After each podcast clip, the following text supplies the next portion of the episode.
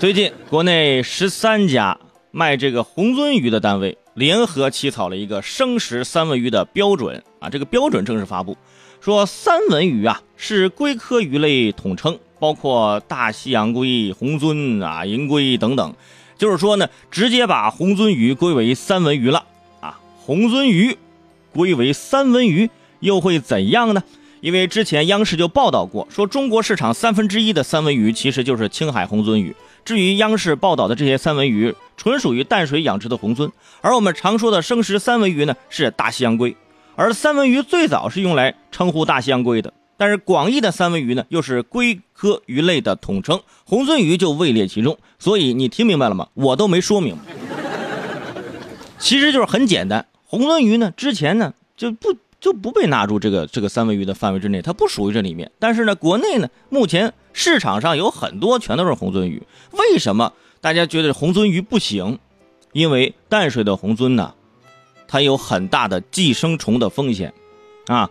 就是淡水红鳟呢，不做熟，直接拿来做三文鱼，就是做这个鱼生啊、刺身呢这种，它是有很大很大寄生虫风险的。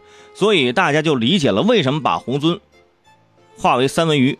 会一时激起千层浪了。之前啊，即使这个红鳟鱼属于三文鱼大类，但起码有自己的名字嘛。啊，这是我我点的三文鱼，你上来的得是三文鱼嘛。我点红鳟那是红鳟的另外一说。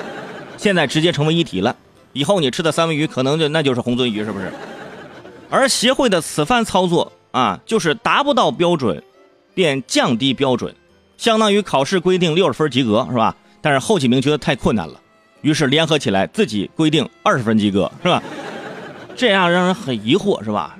人家十三家卖三文鱼的商家组成的协会发布的标准，你看，他就本身就是卖这个的，发布的标准。哎，你看，你明白了没有？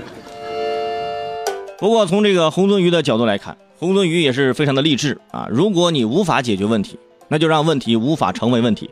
虽然红鳟鱼的确啊可以被归为三文鱼，问题是更多的消费者啊想吃口感更好、更安全、更正宗的其他的这种鲑鱼。